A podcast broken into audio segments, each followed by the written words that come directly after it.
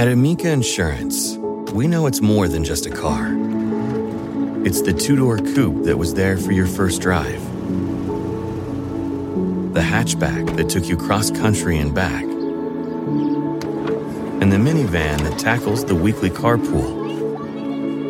For the cars you couldn't live without, trust Amica Auto Insurance. Amica, empathy is our best policy. Reese's peanut butter cups are the greatest, but let me play devil's advocate here. Let's see. So, no, that's a good thing. Uh, that's definitely not a problem. Uh, Reese's, you did it. You stumped this charming devil. All right, we are ready to go here. Green tea in hand. Cat, sadly, no longer on my lap. She just went to go get some food. But fear not, we have Mark Stein with us uh, for the first time in a while. Much to talk about uh, since our last visit, which I think was in like July. Well, no wonder I'm no good at this. I didn't know I was supposed to have a green tea in hand. I have a cappuccino, and that's probably why. Oh, my voice doesn't sound as good as yours. I I would love to have a cappuccino in hand, actually, but I uh, lack the means to make it at, uh, at home at, at this point. Um, so uh, were you there last night for?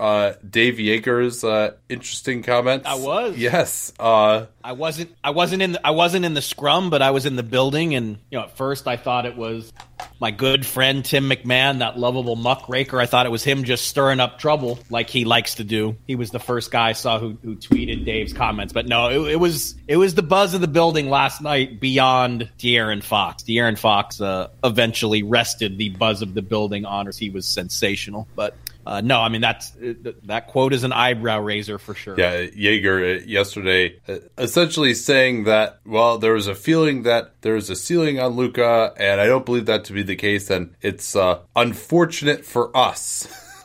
which was uh, pretty, pretty remarkable, uh, and you know there is a feeling in my mind that uh, the coaches because it only these things only come out obviously when the guy is doing better than the guy that the team picked and the coach wanted that guy you know and of course uh, Dave is not immune to that. You'll recall that years ago in Memphis he made it quite clear that he preferred Rodney Hood uh, over Jordan Adams who they drafted and then you know his career never got started with injuries. Hood you know eventually hasn't turned out to be a huge difference maker in his own right. But is this indicative of what's going on in Sacramento right now uh, after that story by Haynes that you know he was in trouble despite this amazing start? Well, look, we might be we might be guilty of being somewhat unfair and trying to jump into the man's head because none of us can get into his head and you know, I suppose he will be asked to expound on that comment in the near future and you know, is he going to say by unfortunately for us did he mean was he using us in the royal we fashion and speaking about the whole league that it's unfortunate that Dallas was able to get Doncic. I don't think that's going to be a pretty tough sell because no one is obviously taking it that way. Obviously, the interpretation that everyone has is that this was a thinly veiled shot at management for passing on Doncic, taking Bagley instead. And look, I think as you noted, Joerger's history is such that he's not afraid to to make a little dig like this. He's clearly feeling himself right now, and he should. I mean, they are exceeding expectations. no one on this planet thought that this Sacramento team was capable of what we're seeing. He's got to be in the coach of the year running as a result. And, you know, they look they look pretty darn legit if we mean legit is competing for a playoff berth. So, you know, Chris Haynes had the excellent story about what's going on there behind the scenes. I firmly believe every word of it. I think there is undeniable conflict, tension, whatever word you want to choose between Joerger and Brandon Williams and and Brandon Williams has a lot of juice and is held in very high standing in Sacramento, even though he's not the in charge guy. Vlade Divac is the guy in charge, but I don't think anyone would, would, you know, can diminish or dispute Brandon Williams' voice in Sacramento. So it's a real thing, and this is going to shine a new spotlight on it. But I'd also say Joerger's never really been afraid of doing that. Do you have a sense, uh, other than this, you know, not playing Marvin Bagley enough thing, which, you know, Bagley's still playing 20 minutes a game he's putting up, you know, decent box score stats at least, haven't been as effective with him on the floor, obviously. And, and I, I, don't think there's an argument that, you know, he's been anywhere near as good as, as Luka so far. But do you have a sense of what uh, the conflict is there? Uh, and, uh, or if it's simply that, I mean, it's got to be more than that, you would think. I, I look. I think not playing Bagley as much as management would like is is certainly part of it. You know, there have also been rumbles that you know Yogi Ferrell hasn't gotten as as much Yeah. run as management or certain people in management would. That like. one I actually agree with management on on. Uh, I think, and Ferrell's been playing a little more recently. So, you know, playing wise, I think it focuses on those two. Uh, you know, is it a personality conflict? You know, I, I can't say that I, I know this terrain as, as well as Chris Haynes does. You know, I'm taking most of my cues from, from his reporting on, but look, I, I, you know, there were times that, that Dave was at odds with people in Memphis and he's a feisty character. I'll put it like that. So, uh, you know, again, he's he's feeling very good about himself. I'm sure there's a sense on his side that he's done a good job there. Hasn't been extended. Uh, you know that that always makes things uneasy. But you know, I think the the fans they're kind of on his side right now because this team is exceeding expectations to such a degree, and they look good. I mean, that was my first in person viewing of them Sunday night. But uh, man, Fox, Fox is look. They've got they've got a very good point guard. They've got shooters. They've got rim roller and Cauley Stein. They've got a lot of pieces, and it's it's come together nicely. Yeah, you know, I'm not sure what the next step is with them not having a, their first round draft pick. Um, but uh, and, and Joerger, I mean, he's had some uh, axes to grind, perhaps fairly so, about them not having a stretch four available until uh, they brought in Bjelica this year. And you know, he's probably thinking, well, and, and maybe their thought was Bjelica was going to play the three, but that's ridiculous. You know, he's too slow to play the three. Um, so he's playing him at the four, and he's got to think, you signed this guy to so I could finally have a stretch four, and now you want me to play a guy who again doesn't have any any stretch at all. Um, so I understand that, but it seems, yeah, You give a coach, you give a coach veterans, he's going to play Yeah. them more more often than not. Yeah, I mean, a- and this is one of those cases where, okay, let's say Dave Joerger decides, all right, you know what, I'm not, I'm going to start Marvin Bagley. I'm not going to play Bjelica anymore. The numbers with Bjelica on the floor are really good. He's shooting like 45% from three. Uh, so then, number one, okay, you give in to management. That's great. But now you're going to lose more games and therefore give management the ability to fire you and have some cover for it, right? I mean, that's the only reason he has immunity right now, it would seem, is because they're too good uh, for them to fire them. That's what they really want. So you're playing into management's hands there because number one, if you play Bagley, he puts up more stats and he's playing more and like management looks better for taking him and they get more capital. And then you've also are going to lose more games and you're more likely to get fired. So of course he's not playing him. And look, it's hard to pinpoint exactly what they mean. Yes. You know, Vlade Divac has come out and said he's tried to say, no, we're behind our coach. And look, the way they've started this Behind their coach with should- knife, perhaps. look, they, they, they have the longest playoff drought in the league, and you know if if if they can't muster harmony right now, that, not a good sign. Yeah, I mean, you would think like this is finally what they've been waiting for, and I still, I mean, the, the regression has to come at some point. eh, You would think, um, but they've obviously been awesome, And that's okay too. We, I, I don't think you can now. If they look, if they come back to earth or regress to the mean or whatever term you want to use, if they finish thirty-eight and forty-four and don't make the playoffs, you know, I'm not going to be one- sitting here saying that this is a massive failure because again, that you know what we're seeing. If someone out there was smart enough to to predict it in late September, early October, my hats off to them because you know I'll put my hand up right away and say I didn't see anything remotely close. Yeah, no, me too. I I uh, I had them with I think 23 wins and, and worse than the Suns and being the worst team in basketball. I had them as being worse than the Hawks. Obviously, that was uh, quite incorrect. Let's turn now to the drama of the weekend: the failed Washington, uh, Phoenix, uh, and Memphis trade. Danny and I uh, gave our thoughts uh, on that yesterday, but I want to just give you the floor here to, to talk about uh, what you make of uh, this fairly ridiculous situation with uh, apparently confusion over which Brooks was in the trade, leading to its uh, initial demise. ridiculous but irresistible.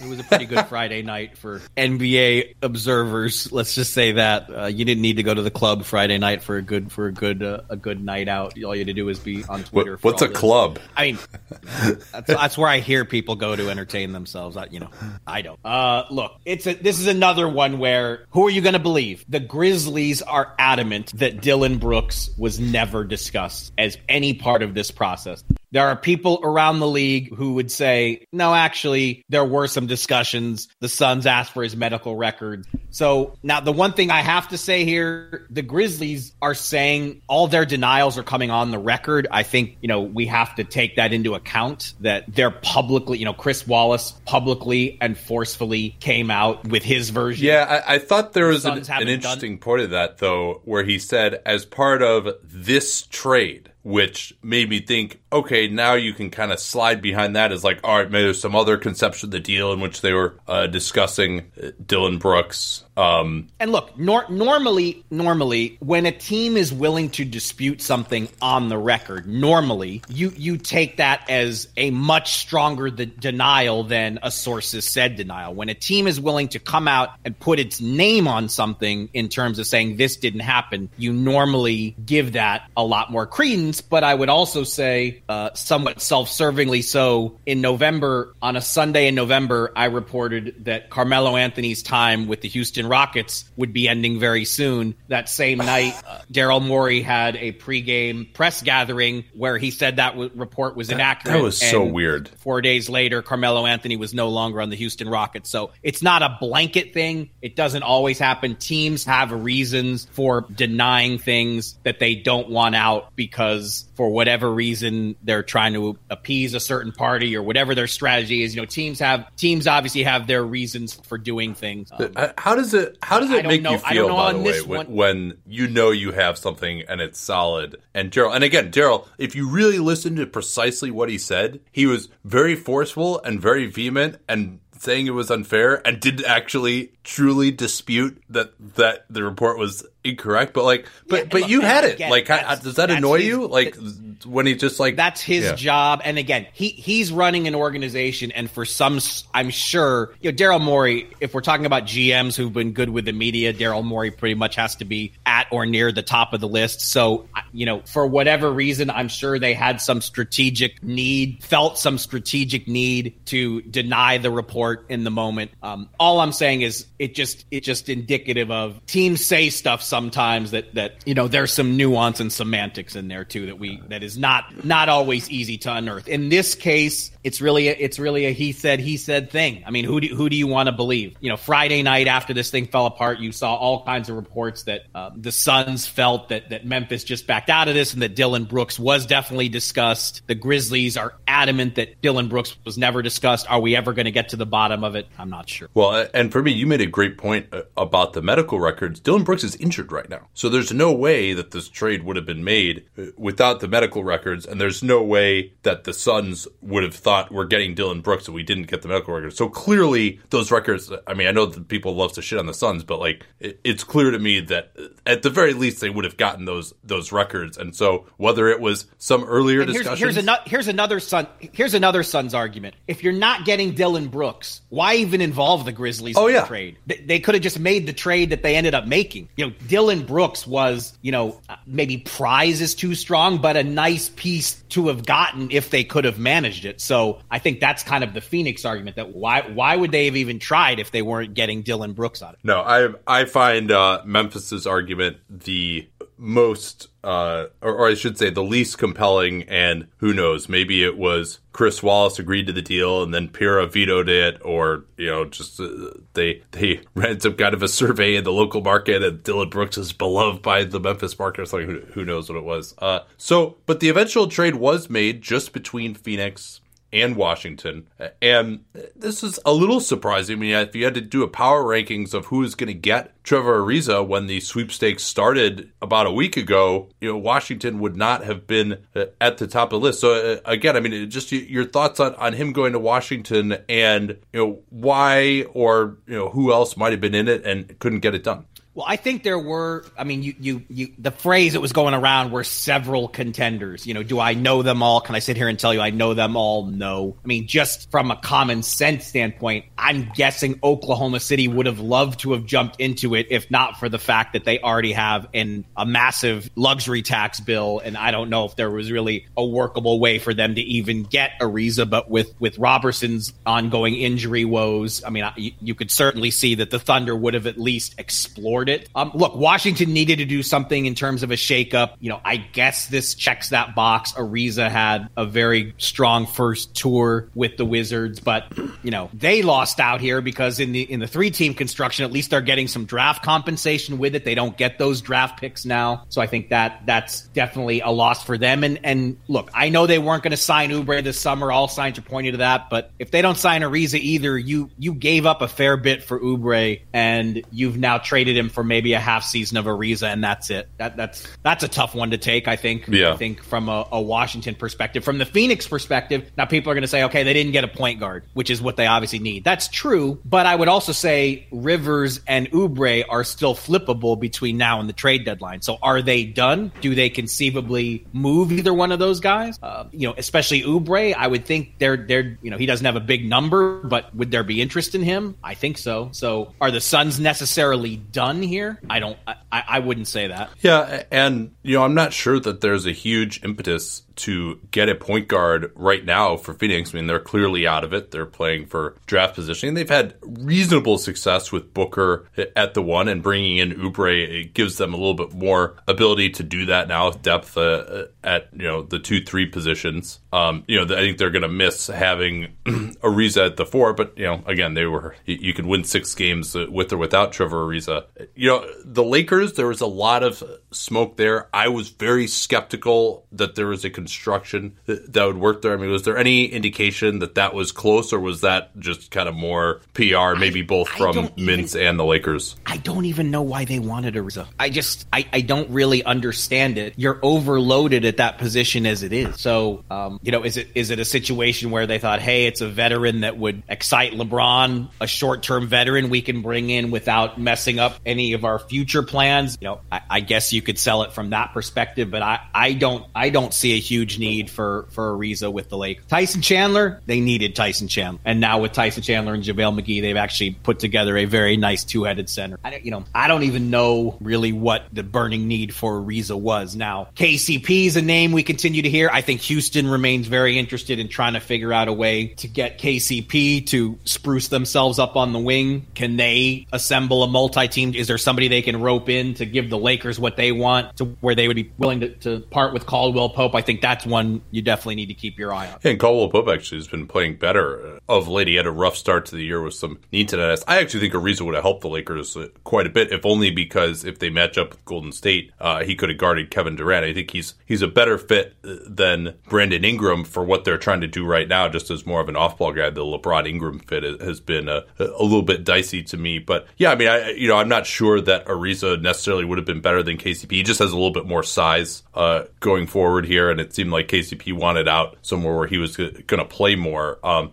but yeah, I mean that never made sense because the Lakers were never going to give up anything to to get him. I mean KCP in a second round draft pick, you know that wasn't going to get it done from Phoenix perspective, especially given Sarver's uh, well known distaste uh, for the Lakers. Uh, Sarver and the Suns also apparently seem to have a, a well-known uh, distaste for Markelle Fultz, uh, and I always thought that a reasonable construction would be Ariza for Fultz uh, and maybe a little more salary filler uh, to get the deal done. Apparently, Phoenix wasn't interested in that, or you know, perhaps uh, with this latest Keith uh, Pompey report that Phoenix is still expecting the moon for Markelle Fultz and, and doesn't want to move him. Uh, Where do you think his trade value is uh, right now? Talking about Fultz here. It's it's very low, Yeah. and that's why I think Philly knows they really can't. You're not going to get. They gave up a ton for him. You're not going to get anywhere. Like when, when you hear other teams talk about Fultz, nobody is even the words first round pick do not come up Yeah. when you talk to other teams about Fultz, and it just it makes more sense for them to try to rebuild this guy and see maybe you know maybe around the draft can you can will his value rebound to some degree. It's it's a really sad. I, I don't know how Just- his value could very- possibly go up though. I mean, he's not going to play, or he's going to play, you know, five minutes a game uh, off the bench. I mean, unless they send him to the I mean, G you're right. League and he dominates. Realistically, realistically, realistically, you're absolutely right. It, what miracle is going to happen between now and the draft to rebuild his value? But his value's in the basement right now. So it just, if you're Philly, I just don't think you can trade him. And I, I would imagine that they've formed enough of a connection with with Fultz that they want to try to help him at this. I mean, just just turning around and trading him, it just doesn't work. I, I, I just I, I don't think that's the play.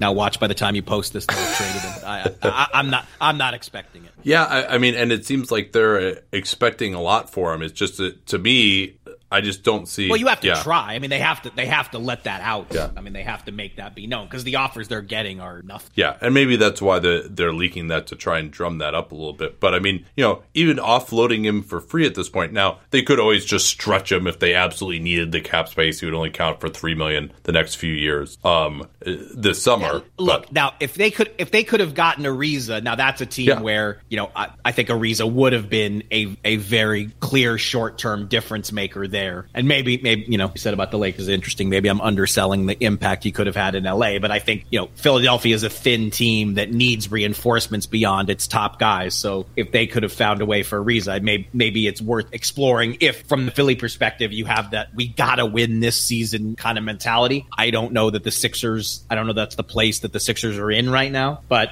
even even for Ariza, if it's just Ariza and you know a lowly pick, just again remember what they did to get Fultz. It makes more sense to me that they're going to try to rehab. All right, well, we'll talk a little bit more about Philly and, and what else they might do to upgrade their team, and, and also so, some other contenders uh, right after this. With the holidays upon us, I think the best gifts are experiential. I think research has actually shown that experiences are more lasting than just stuff. And so if you want to buy a great experience, SeatGeek is the way to go. But getting tickets online can be complicated. Understand that. But with SeatGeek, you don't have to worry about that anymore. They pull millions of tickets into one place so you can easily find the seats you want for a price that you're willing to pay. Every ticket on SeatGeek is fully guaranteed, and they rank every ticket based on value. So now you just saved a ton of time and probably money as well by being able to pick the best ticket in the area you want to sit immediately and get the best value. Just look for that big dark green dot in the section you want to sit. To get started with SeatGeek, download the SeatGeek app and enter promo code CAPSPACE today. To remember, we talk about CAPSPACE all the time on the program. That's promo code CAPSPACE, and that'll get you $10 off your first SeatGeek purchase. Once again, that's promo code CAPSPACE for $10 off your first SeatGeek purchase. SeatGeek, life's an event. We have the tickets, and don't forget that CAPSPACE code to let them know that you came from us. So, I mean, I think Philly should be in win now mode at this point. I mean, you've got Simmons, Embiid, and Butler. They still play really well whenever Embiid is on the floor, but uh, their depth is totally compromised. I mean, they really have one uh, other forward on this roster that's Chandler, and, and, you know even he is not playing particularly well right now. So uh, my feeling, you know, I, it's rare that I will go to this length, but they got to make a move here, Mark. They got to. Uh, I mean, it, but you, you don't sense that's forthcoming for them at, at, this point. No, I guess I was just saying in reference to Fultz. Yeah. If you know, if if if they could get a short term, unquestioned difference maker for Fultz, then I suppose you look at it. But you know, I don't know. I don't know that they're applying a win at all cost mentality to this season yet. And you know, maybe they are, maybe they should. I mean, they, they made they made the biggest win now move you can make by getting Jimmy Butler. You know, I think all signs point to them keeping Butler. So you know, they're they're still building something there, and they you know they lost Belinelli and Ilyasova and haven't properly replaced replaced them. But I think you got to give them a minute too because you know no matter what happens between now and the deadline on February seventh, I think the Sixers have made the biggest trade we're gonna we're, we're likely to see, and a move that I you know, I'm a big Jimmy Butler fan. I really like the move they made. So uh, I'm I'm just saying I, I think they've bought themselves a little bit of time here to to take a more reasoned view of the landscape because they've already made the move for Butler. Yeah, to me, part of the reason I think you know if you're say the Memphis Grizzlies or or something like that, or you're a, a deeper team that doesn't have any huge holes. It, maybe it doesn't make as much sense to make a trade because you can't upgrade as much. But they have, you know, these kind of replacement level guys right now, especially defensively in their rotation. The other problem that they face though is if you're going to pick up a player who's good, I mean, number one, they probably want him to be on an expiring contract. It's because they still have these cap space aspirations uh, for next year. Uh, and number two, matching salary is tough, right? I mean, they got Mike Muscala making five million. They got Justin Patton making two point seven. Korkmaz, maybe they could trade just for salary filler, but they don't really have any big salaries. They kind of almost need Fultz in there if they really want to pick up someone who's making a lot uh, in a potential deal. But uh, enough on Philly. Who else? Yeah, go so, ahead. So I guess to, art, to try to, to try to articulate it better, if you're gonna trade Fultz. Yeah at this point in his career for a veteran player to give you depth, you better be real sure that it's going to be it's going to work out even better than the Belinelli and Ilyasova pickups did because I mean Fultz is still young enough and maybe I'm just being a basketball romantic here, but I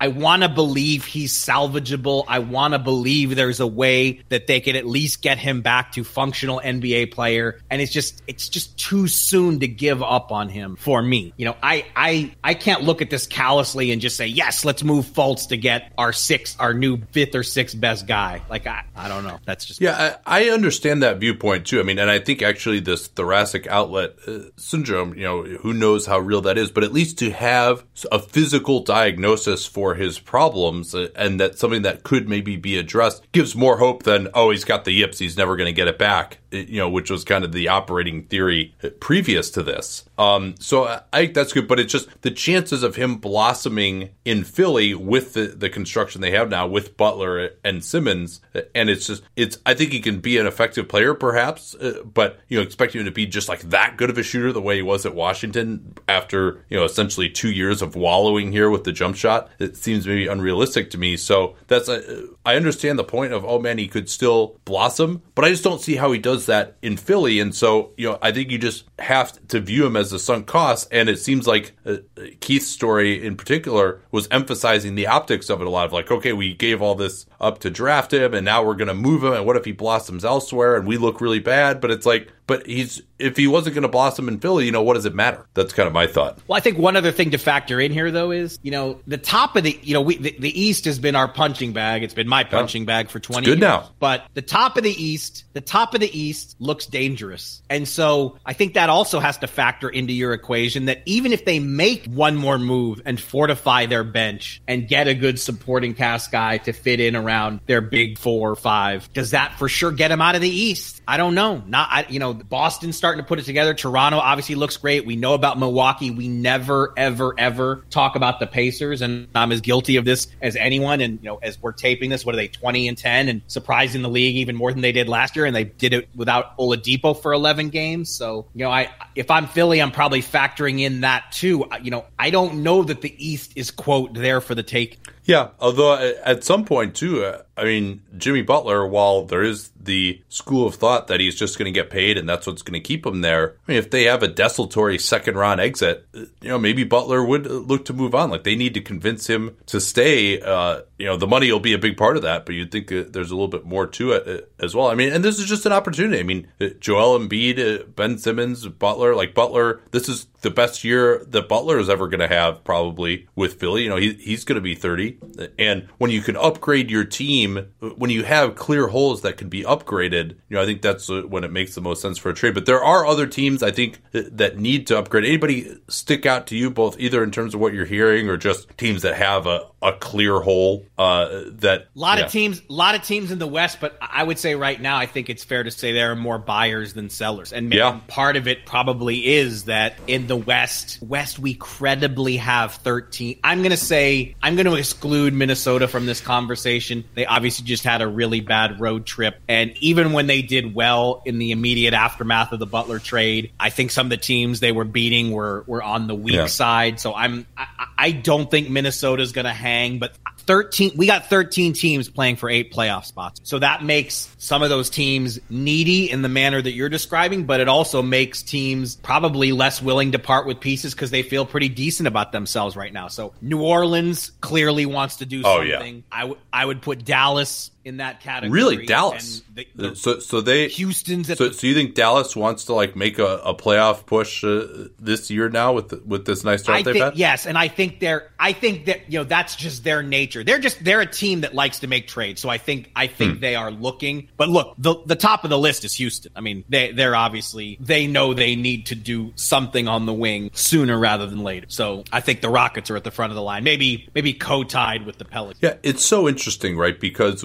the first round pick for expiring contract role player. I mean, those have been some of the worst trades that have been made. And I, I think after, uh, I want to say it was 2016, no, I'm sorry, 20, 2015, the Arron Afflalo trade, uh, where Portland got him from Denver. Like, you know, that, that really ended up looking, looking pretty bad. Uh, even Denver making the trade for Mason Plumlee, uh, giving up a first rounder in that, uh, and maybe also Jusuf Nurkic, who, who might be a better player. I mean, so we've seen these first round picks for expiring contracts it seems like those just haven't happened uh, anymore. But uh, you know, maybe especially if it's a pretty good team, you could see there's so so many teams that are below expectations, have a ton of pressure uh, to win, uh, like the Pelicans do uh, this year, like the Rockets do. Where maybe we'll start seeing teams being willing to give up assets, maybe not for expiring contracts, but for guys you know with a, a year left on their contracts, and then maybe uh, if the team in question is willing to take on money for next year as well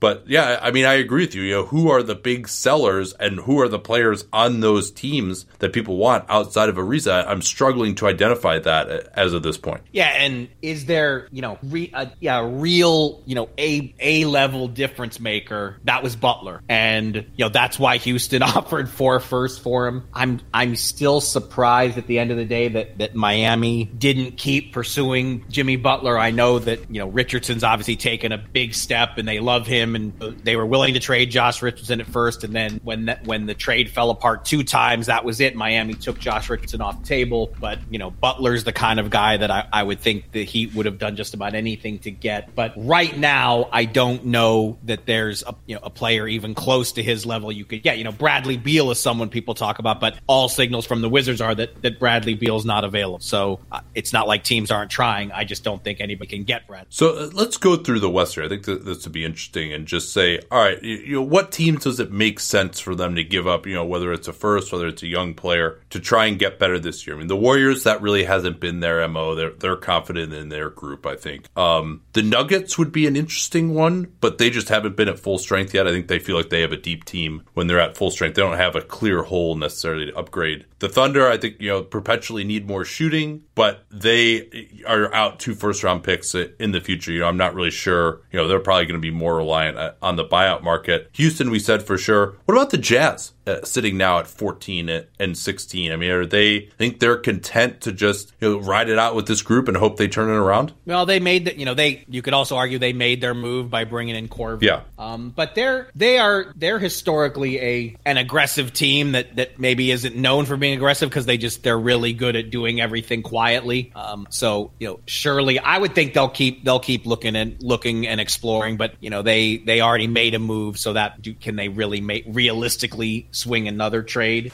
Um, yeah, I mean, I don't see them going with like, I mean, they don't have necessarily young players that are, you know, would fall into this category. And I don't see them giving up a first to get better. I mean, I think they've they've got enough flexibility where I think if it doesn't work out with this group, you know, they could move on from Rubio and Favors in the offseason and then try to build uh, around uh, Mitchell and Gobert I mean, the, the new thing group. is, nobody, you know, nobody, almost no one trades a first anymore. Yeah. I mean, just nobody wants to do it. I mean, we we saw we saw first in the big Cleveland Milwaukee trade, and it was just like, wow, a first is in there. Yeah, like a really crappy one, that often, as it turned out. Um, but and that was you know more for salary relief. Any other thoughts on that trade here? A, a quick digression, uh, but I know it's been a couple of weeks. But uh, anything that stood out to you uh, on that deal? Well, I you know I I I thought it was a nice move for Milwaukee, even though you know they had to put a lot into it. But you know it has for for whatever potential short term benefits. If you if you think George Hill is going to help them, and it certainly has long term benefits in terms of salary, and you know they they had to clean up their caps. They've they've got to make moves to keep to keep Giannis happy. But things are going so well there that um, you know I, I just like what the Bucks are doing in general. The Brook Lopez story has obviously been uh, you know one of the, one of the better tales in the league to see what a difference he's made, the way he's transformed his career and become a seven foot marksman, and what that's done for Giannis and opening opening lanes to the rim, and and just how much that one little move transformed Milwaukee's fortunes but the Bucks know they've got to be active. They, you know, they're off to a great start, but they know they got to keep making moves because they, you know, what is Giannis free in 2021, and it, it it's going to be here fast. Yeah, uh, and I think actually 2020 is the is the year, um, and or, or, no, I'm sorry, yeah, 2020 is the year when they can offer him the designated player veteran extension. They'll be in the same position in 2020 that the Pels will be with Anthony Davis uh, this year. Right. Um, so Lakers, I mean, I, I, don't see them being willing to part with anything from the future. Uh, you know, maybe if they start playing really well, you might say they could give up a first rounder. But if they do that, they don't want to do that just for a player from this year, and they're uh, resolved to keep their cap space open. Pels, I think, is one where, especially because they have so little depth, and the Mirotic trade really worked for them last year. I could see something along the lines of Solomon Hill, who's due about twelve million for next year, but you know it's not good salary. Um, and then maybe they trade for someone who's under contract, who's a better player through 2020, and uh, give up a first as well. But you know they'd want to protect that pretty heavily with considering the fact that they're 500 right now. I mean, they're looking. There's, you know, there's no doubt about that. That they are looking. They they they would love to do something if they can, uh, because that you know I- injuries have been a big part of it, and they really have been banged up. Elfrid Payton got off to the good start, and they only had him for six games, and now Mirotic is hurt. It's been one thing after another, and they really haven't had their team on the floor. But if they can make a move, mark it down, they will. Yeah. uh, Do you, uh, you mentioned the lack of sellers? I mean, is there anyone else who comes to mind to you as just like players who might be available uh, for these teams at, this point in time, or is it really too early to say until more of these teams fall out of it? Well, you know, I think Cleveland would still fall into the seller category if you, you know, uh, they've made it pretty clear that if you furnish them with picks they like, they're willing to take on some money. And I, I, I think they're, even though they've made two trades, I think they're still in that mode. Um, What, what about Kevin Love? I don't know how. Yeah, I mean, he would be probably the closest thing to a Butler in terms of in play now, but he's missed so much time. He's basically he basically hasn't played this season. Can Cleveland really construct a deal that they like? When you know how much our team's going to be willing to give for Kevin Love when he's just started a new contract and you haven't seen him all season? Uh, it might be, February seventh might be too soon for a Kevin Love. Yeah, I mean, it could. It, it's an interesting one, right? I mean, he is supposed to come back in January. Uh, Chris Fedor reported in early December that he's not going to be available this year. So it's one of those like, oh well, you know, we can't trade him now. His value is low. But if he gets hurt again, if he plays poorly at the end of this year, and then they shut him down because they're tanking, and he starts that four year, $120 million extension next summer, it could be one of those things where it's like, oh man, I wish we could have moved him when we could have gotten anything for him at all because his value could really decline. And then, and especially when you consider the fact that, you know, you can trade him now and he could help a team in the playoffs this year that that could be a big part of the appeal. You know, certainly I would be looking uh, to move him. Um, you know, I mean, if you're just getting straight up salary dump offers, that's one thing, but uh, I think that's the guy because J.R. Smith, you know, he might provide some salary relief, but it doesn't seem like there's anybody who wants to just clear now that the Bucks have done it, clear salary for 2019-20 and also just get back a player who's not really going to help, right? I mean, I think any team that would want to do that at this point wants a player who's going to help, and I think it's it's dubious whether that's J.R. Smith at this point to be sure. Well, well, the way it was described to me by one rival team is that Cleveland will pretty much listen to anything. their, you know, the, their their phones are open. You know, the phone lines are open, and you can pretty much bring any pitch you want to them. They'll they'll consider it all because after starting the season with these fanciful notions of hey, we're going to try to hang on as a playoff team, I think they've quickly deduced that it's time to start. All right, last thing here. Again. You uh, wrote a fairly forceful piece. You can. I'm sorry if I'm mischaracterizing it there. Uh, on the initial drama with the Bulls uh, and Jim Boylen, things seem to have stabilized at least a, a little bit in the last week or so. They had a great win in San Antonio. They're actually playing pretty good defense. I think they're 11th in defense since uh, he took over. Amazingly enough, with uh, you know, helps to have uh, some of their good players back. But uh, what do you think of that situation there with management having him take over, ostensibly committing to him uh, past this year, uh, and yet all this uh, crazy stuff coming out in public, but the organization saying that they're backing him? Well, my fairly forceful column, I think the message I was trying to get across was coaching is is changed in this league, and we're seeing it everywhere except Chicago right now. That a lighter touch is the preferred touch, and that's that's just the reality. I think even Gregg Popovich, you know, nobody that you cannot be a 24/7 365 taskmaster in the modern NBA. It just the players won't respond to it and I don't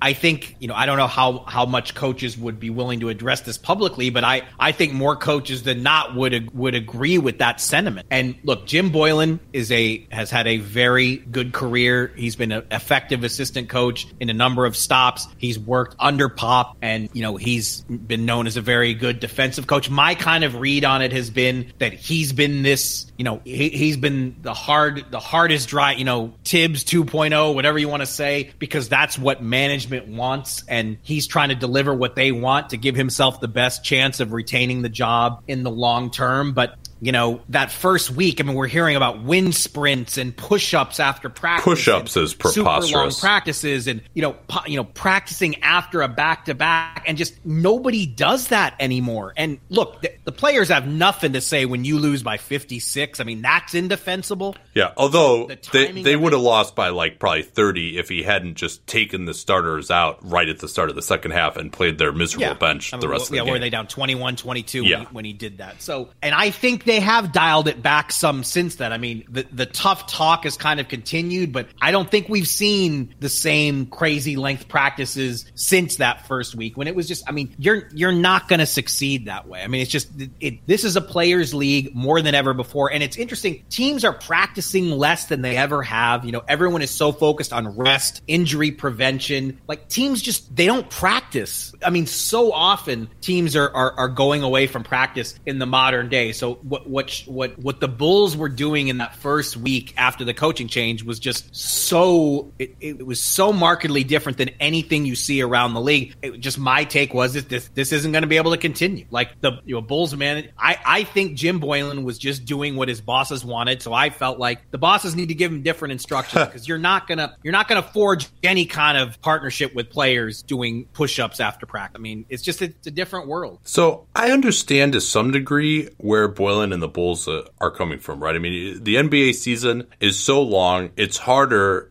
especially when you're just playing so poorly, to get better. And you know, I understand what he was saying uh, about the conditioning, and I think there are ways to get into better condition even during the season when it's not punitive. It's not oh, get on the line, and it's not push-ups and it's not watch your mistakes right after the game uh, when uh, everybody is, is really kind of you know uh, feeling upset uh, after a loss. And you know if you're just losing games anyway why prioritize those games? But i think there's it could be said all right you know we're going to get into better shape here. We're going to try harder in practice. Yeah it may hurt us in the games going forward but we already are playing like shit anyway so we need to find a way to get better. You know quin snyder in a much lighter touch i kind of had that approach his first year in Utah. Like, yeah, you know what? We're going to practice, and then you know maybe you're not going to play as many minutes in the game. We're just not going to play as well in the game. We'll be tired because you know we just have to get better in practice, and this is the only way to do it. I understand that viewpoint, but it's the punitive nature of it that, that I find utterly ridiculous. Yeah, it was just too much. I mean, it was just it was a level or three beyond the norm. And you know, I heard I heard I heard some people say had he had he been new, had he come in there completely new, maybe maybe it would have been received better. But he had been there already, so to to you know it, that first week it was it was almost draconian. Some of the stuff you were you were hearing that coming out of the Bulls. So I, I just think we're in this era now where you see the successful teams are trying to connect with players, build their confidence, make them feel good about themselves. It's just, you know, again, I think even Pop doesn't coach in the same ultra strict manner that he used. I think even he's he's modified it to a degree. And and you know, again, when you're Gregg Popovich and you've won five championships and you've made 21 straight playoff appearances, you can do whatever you want. I mean, Jim Boylen can't just do whatever he wants. Well, and also I think going to the media and being so brazen about it as well. Oh, we're not in good enough shape. You know, doing things like subbing everyone out. Like uh, the oh yeah, what, what did we do? We got on the line. You know, use that specific quote, and like you don't need to say that necessarily. Like, you can get the same benefits by you know if you want guys to get in better shape by helping them get in better shape eh, without like airing it to the media and like trying to make yourself look like a, a tough guy you know which I, and, and i think And yeah. even even today, even even as we're doing this podcast, I'm seeing quotes today in Chicago where it's just more of the same stuff. And you know, the reality is, this is probably going to be a story. You know, he's going to keep getting questions about this probably all season. So I, you know, I don't know that the rhetoric around the Bulls is is is really going to change. But just my my gut instinct is that you know the, the practices will not stay will, will not continue to be as long and as uh, as.